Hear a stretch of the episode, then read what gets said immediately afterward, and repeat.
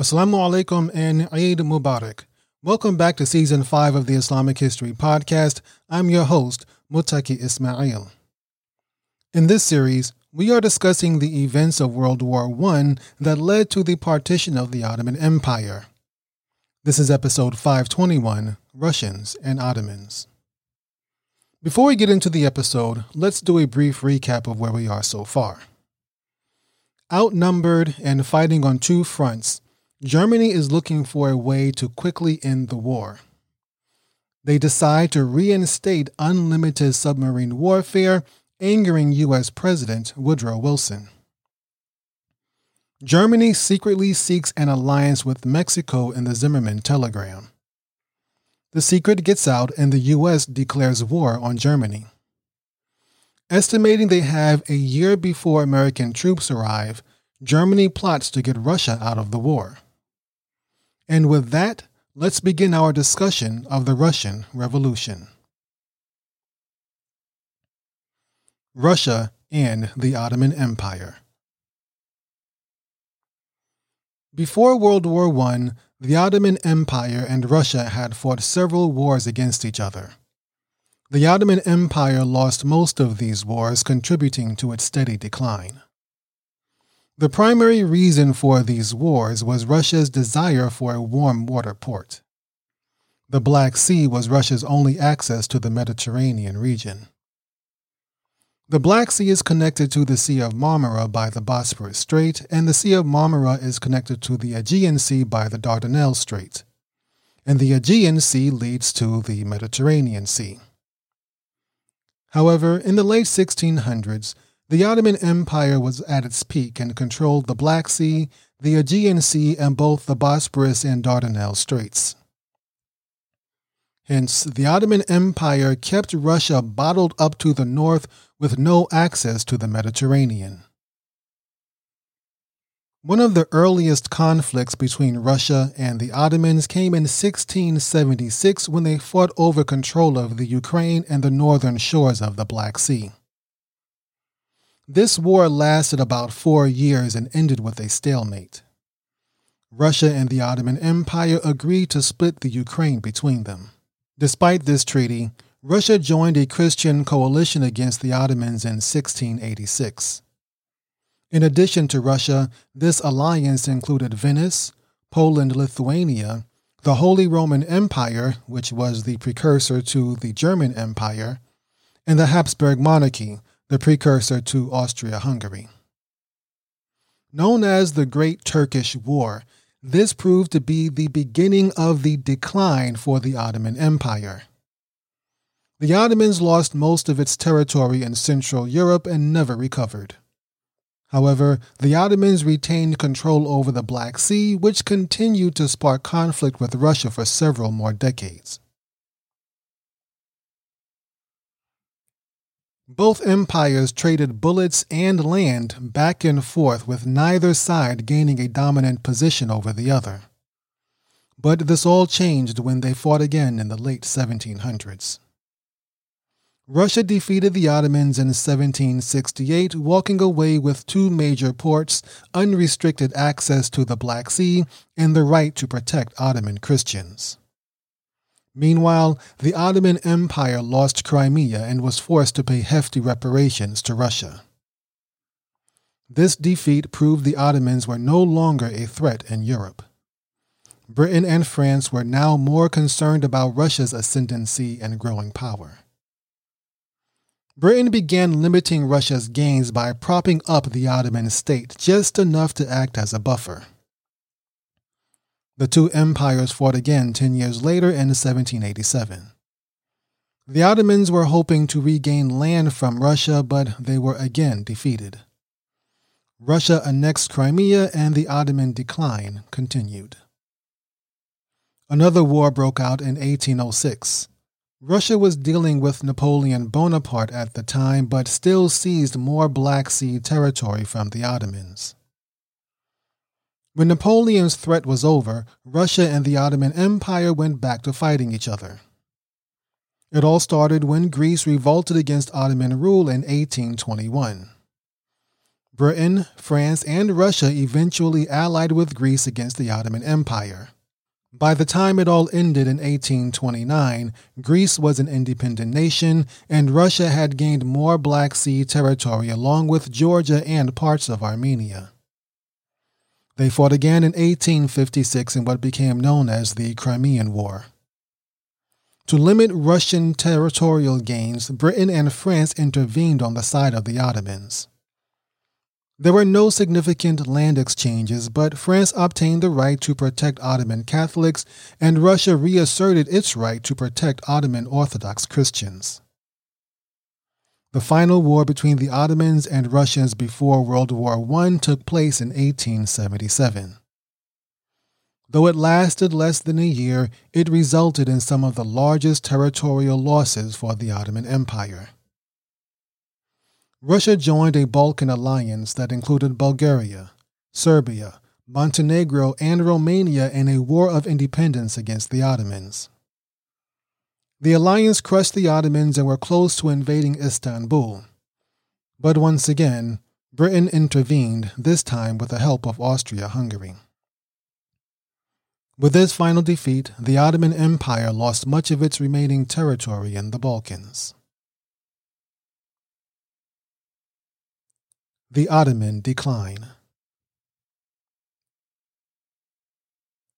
In the 1600s, the Ottomans were one of the most powerful empires in the world. How did it become the sick man of Europe 200 years later? There are many reasons for the Ottoman decline, and they go beyond the scope of this episode. But it is useful to understand some of the reasons the Ottomans fared so poorly against the Russians. One simple reason is that Russia had a larger population. And Russia often allied with other European powers against the Ottomans. So the Ottomans were often outnumbered and fighting on multiple fronts. The Ottomans also had an inferior navy. Many of these wars were fought over access to the seas, but the Ottomans did not have a navy strong enough to defend its access to the sea. Yet its capital, Istanbul, overlooked one of the most important waterways in the region. The Ottoman Empire also suffered from a logistics problem. Other than the Nile, there were not many rivers within the empire. That meant most troops had to be transported by land. In the 1600s, the Ottomans, like everyone else, relied on animal power for land transportation. By the 1800s, many European nations were building extensive railroad networks. But the Ottomans were far behind in this regard and still relied on horses and camels. Finally, the Ottomans suffered from the same sins that doomed most empires corruption, immorality, and entrenched bureaucracy. It started from the top. Most of the later Ottoman sultans spent more time in their imperial harems than dealing with matters of state. The sultans grew aloof and disconnected from their subjects, who in turn relied more on local governments and religious figures. This disconnect between the central government and the people was made worse by the weakening position of the vizier. In the early years of the empire, the Ottoman vizier was the sultan's right hand man. He managed the day to day operations of the empire and helped execute the sultan's grand vision. For the vizier to be effective, he had to be competent, incorruptible, and experienced but he must also be willing to advise and correct his sultan when necessary. By the 1600s, the vizier was more concerned about staying alive than managing the empire. Ottoman viziers who exercised too much independence were dismissed, imprisoned, or even executed. This corruption in the higher offices of the empire eventually made its way to the military and this was no more evident than in the decline of the Ottoman Janissaries. The Janissaries were like Mamluks in that they were a corps of elite warriors. The Janissaries were raised from childhood to be loyal to the Sultan and were among the best fighters in the world.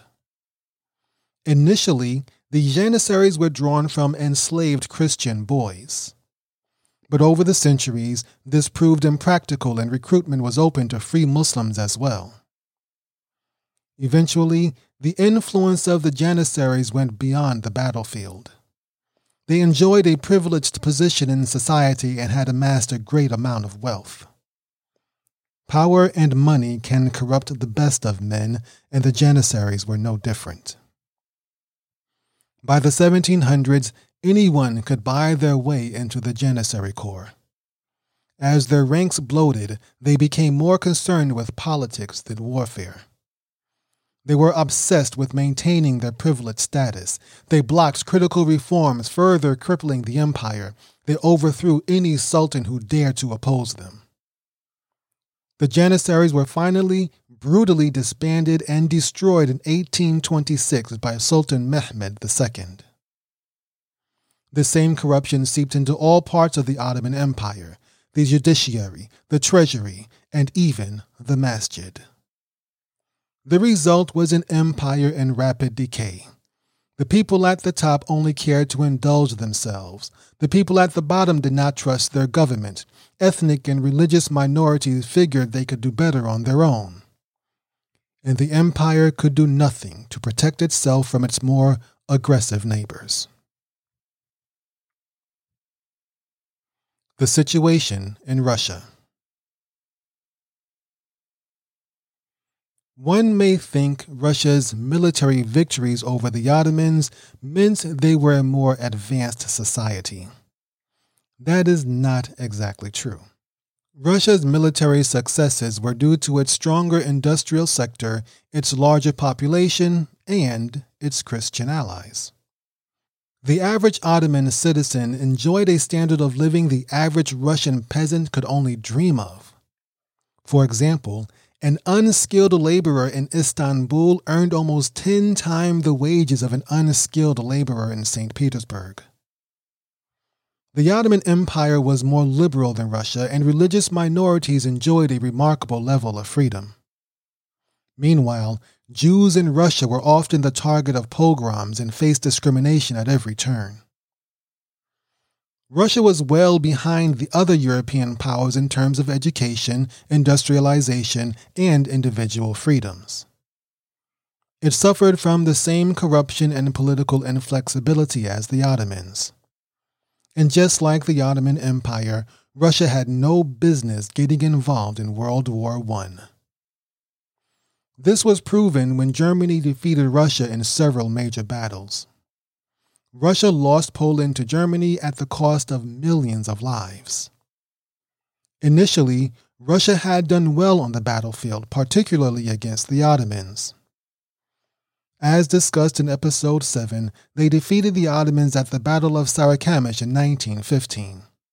Since then, Russia had pushed deep into Ottoman territory, occupying nearly a fifth of the Anatolian Peninsula. Though it did not control the Dardanelles, Russia enjoyed naval superiority in the Black Sea. But its losses against Germany prompted Tsar Nicholas II to take direct command of the military against the advice of his generals. The Tsar believed his mere presence would motivate his soldiers and he'd lead them to glorious victory. Of course, that did not happen. The Russian military continued to suffer terrible defeats and high casualties.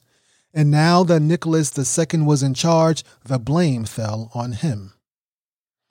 By 1917, things were dreadful in Russia. Russia's political situation was dreadful, its finances were in tatters, and its military was exhausted. Like the Ottomans, Russia's problems started at the top. Tsar Nicholas II of the Romanov dynasty was an autocrat. He held complete power over Russia's economy and politics. During his reign, he often dissolved parliament whenever they went against his wishes. This frustrated educated Russians as parliament was their only form of political expression. When the Tsar went to the front lines to lead the country's military, he left his wife, Empress Alexandra Feodorovna in charge of the government. This was not a wise decision. Since Empress Alexandra was German, the people distrusted and hated her. Rasputin, a deviant and corrupt mystic, had a strange influence over the Empress, affecting many of her political decisions. And she just wasn't very good at the job. Russia's finances were also in bad shape. Though well behind other European nations, Russia had made significant economic advances since the beginning of the century. But the war had reversed most of them. Russia depended on the Dardanelles Strait to transport goods in and out of the country. But its war with the Ottomans had closed this avenue. With the closure of the Dardanelles came shortages, and with shortages came inflation. Prices increased while salaries stagnated and the value of the ruble fell. And with so many men leaving to fight the war, the Russian economy deteriorated even further. By 1917, Russia was facing famine which should have been impossible. It was a huge nation with abundant produce and large amounts of fertile land. However, corruption, greed, hoarding, and poor transportation kept food from getting to the regions that needed it most. Rather than fight the corruption or improve its transportation network, the government decided to ration food. Food rationing made things especially difficult in Russia's urban centers. As the situation in Russia worsened, demonstrations and protests started breaking out in Petrograd. Petrograd, now known as St. Petersburg, was the capital of Russia at the time. Located on the northwestern coast of Russia, Petrograd was over a thousand miles from the agricultural heartland. The economic downturn and food rations hit the capital especially hard. Some of the protests in Petrograd were organized by German funded revolutionary groups seeking to topple the Tsar. But many of them were authentic, organic expressions of frustration. On March 8, 1917, thousands of women marched through Petrograd in celebration of Women's Day. These marches encouraged a labor strike by the city's industrial workers. The next day, 200,000 protesters clogged the streets of Petrograd. Before long, the protests turned violent and riots broke out all over the city. Law and order broke down, the police were overwhelmed, and the capital came to a chaotic standstill. Tsar Nicholas II, hundreds of miles away on the front, ordered the military to bring the city under control, and he authorized the use of deadly force if necessary. Some army regiments fired on the protesters. Other regiments refused to do so and joined the protesters. With the military fighting against itself and the protesters, the city fell deeper into anarchy. Five days of this chaos passed before the Tsar finally decided to return to his capital. But when he arrived, he found all roads and rail lines entering the city blocked or destroyed.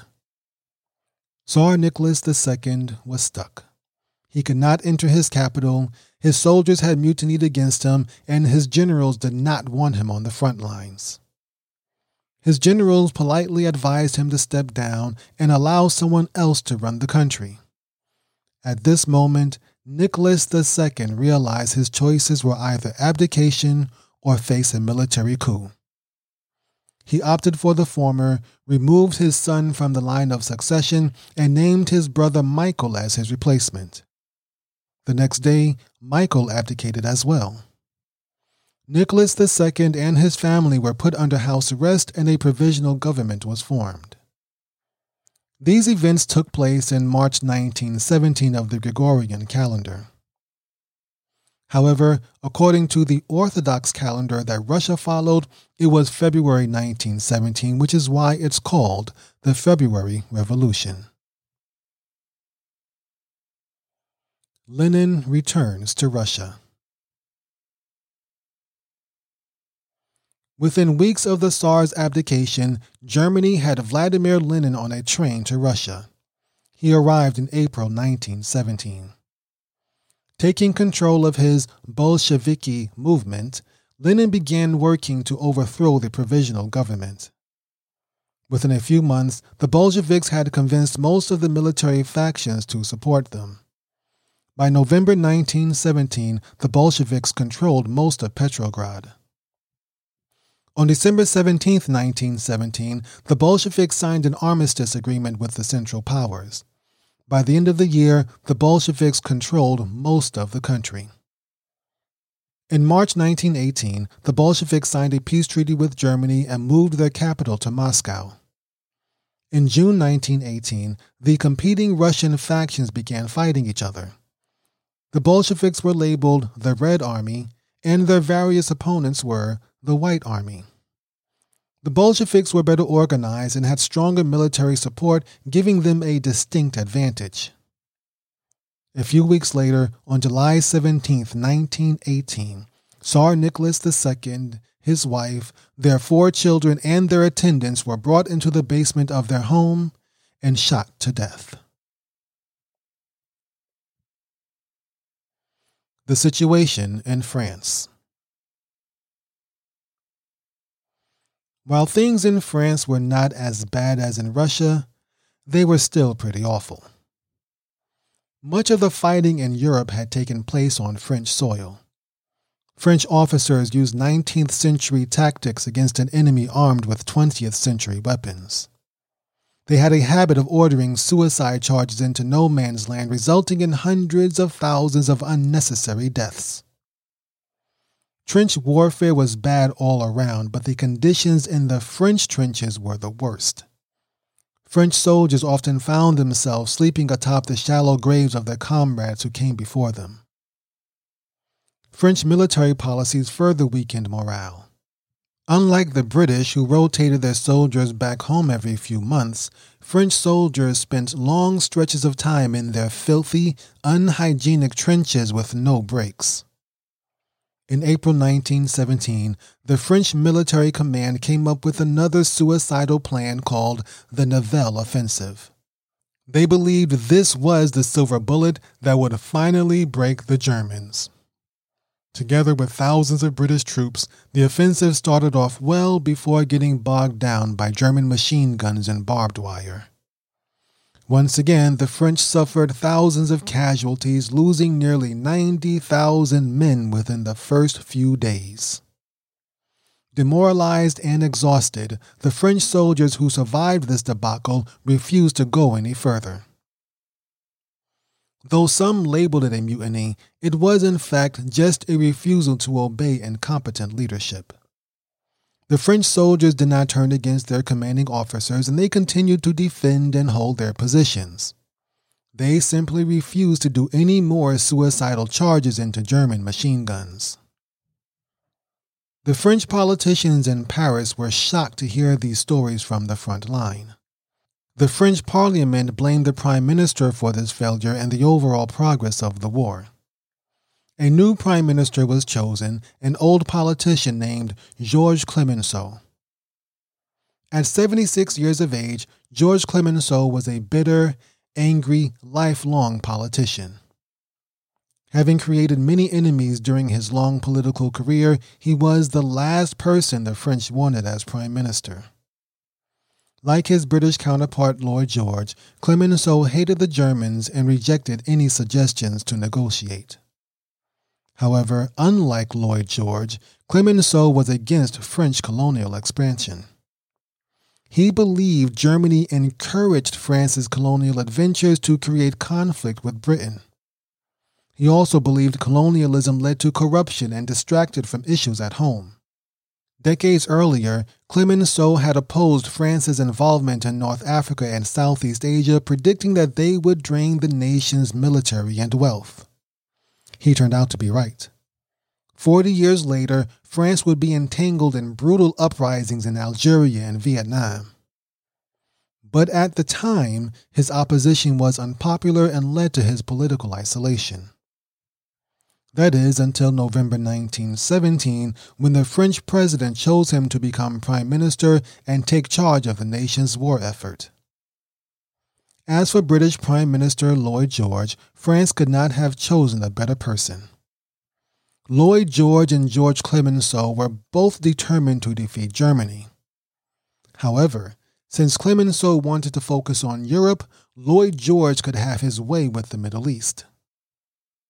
Clemenceau did not press French claims to Palestine and went along with British plans to create a Jewish state in the region. Lloyd George was now free to shape the Middle East to his liking. In the next episode, we'll see how Lloyd George's imperial aspirations, along with his commitment to the Zionist movement, led to the Balfour Declaration.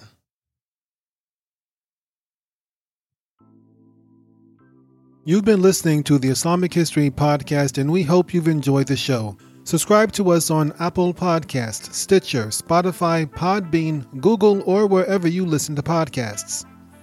Visit IslamicHistoryPodcast.com slash WWI to find other episodes in this series. To learn more about the life of the last messenger of God, subscribe to our other show, the Prophet Muhammad Podcast. If you enjoyed these podcasts, please leave a five star rating and review and share with your friends and family. The Islamic History Podcast is 100% listener supported. You can support our work and get access to exclusive content by becoming a patron at patreon.com slash Islamic History. Stay tuned for a brief clip from one of these premium shows. Or to make a one-time donation, visit IslamicHistoryPodcast.com slash donate. Special thanks to Brother Zulfikar Siroj for his research and support of the show, and thanks to all of our Patreon subscribers. Until next time, my name is Mutaki Ismail for the Islamic History Podcast. Assalamu alaikum wa rahmatullahi wa barakatuh.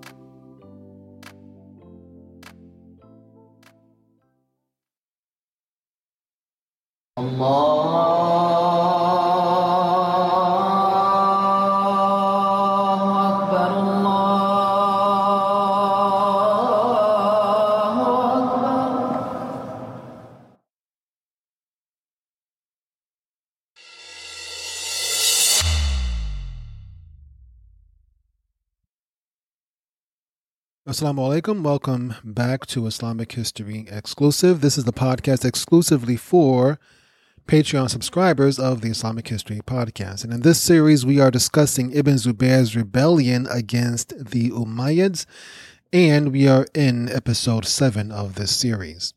Just a brief recap of the last episode, we discussed how there were two major groups of Shiites in Kufa. One was called the Penitents, also known as At-Tawwabun in Arabic, and there was another much smaller group who followed a man named Mukhtar ibn Ubaid. The penitents, the penitents, Atawabun, they were a group of Shiites who felt guilty for not supporting Hussein ibn Ali at the Battle of Karbala, and so their sole desire, their main mission in life, their sole reason for being was to avenge Hussein ibn Ali's death and the massacre of several members of his family at Karbala. Mukhtar, on the other hand, leader of the rival Shiite group in Kufa, Mukhtar had been an early supporter of Hussein ibn Ali. We mentioned how he was imprisoned by Ubaidullah ibn Ziyad, the Umayyad governor of Kufa, but he was not killed. Mukhtar was eventually freed and he made his way down to Mecca and he briefly joined up with Ibn Zubair in Mecca, particularly in the defense of Mecca against the siege, against the Umayyads during the siege of Mecca. But Mukhtar really wanted to do his own thing. And so after the Umayyad structure fell apart, he broke off from Ibn Zubair and he returned to Kufa to start up his own following. Ibn Zubayr's governor in Kufa was worried about both of these groups. He first tried to convince the penitents, who were the larger of the two Shiite groups, to work along with him. He reminded them that they had the same goal, which was to topple and destroy the Umayyad structure in their caliphate and also to get vengeance for Hussein ibn Ali. But the penitents weren't really having it. And as for Mukhtar, Ibn Zubair's governor just wound up arresting him and putting him in prison. Mukhtar's group, being the later of the two groups, was much smaller than the uh, penitents, the Tawabun. So let's go on into this episode, which will mostly be about the Battle of Ain al Warda, where the penitents face off against the Umayyads. So the two groups of Shiites in Kufa, the penitents and those who follow Mukhtar, they really did not respect Ibn Zubair's authority. They they both felt, both groups felt, that someone from Ali, Ali ibn Talib's uh, lineage was supposed to be the caliph, and they weren't really ready to support Ibn Zubair. At the same time, however, they weren't ready to revolt against his authority in Kufa either. After all, their main focus was getting vengeance from Hussein and toppling the Umayyads. However, they were not willing to work with Ibn Zubair and his uh, associates in accomplishing the goal, this goal, because they felt that Ibn Zubair, uh, once he gained the upper hand, then their their secondary cause, which was to restore Ali's lineage to to power, they felt that that would become impossible once Ibn Zubair came uh, came to power. And so they weren't really to they weren't willing to work with Ibn Zubair, but they also weren't ready to revolt against him.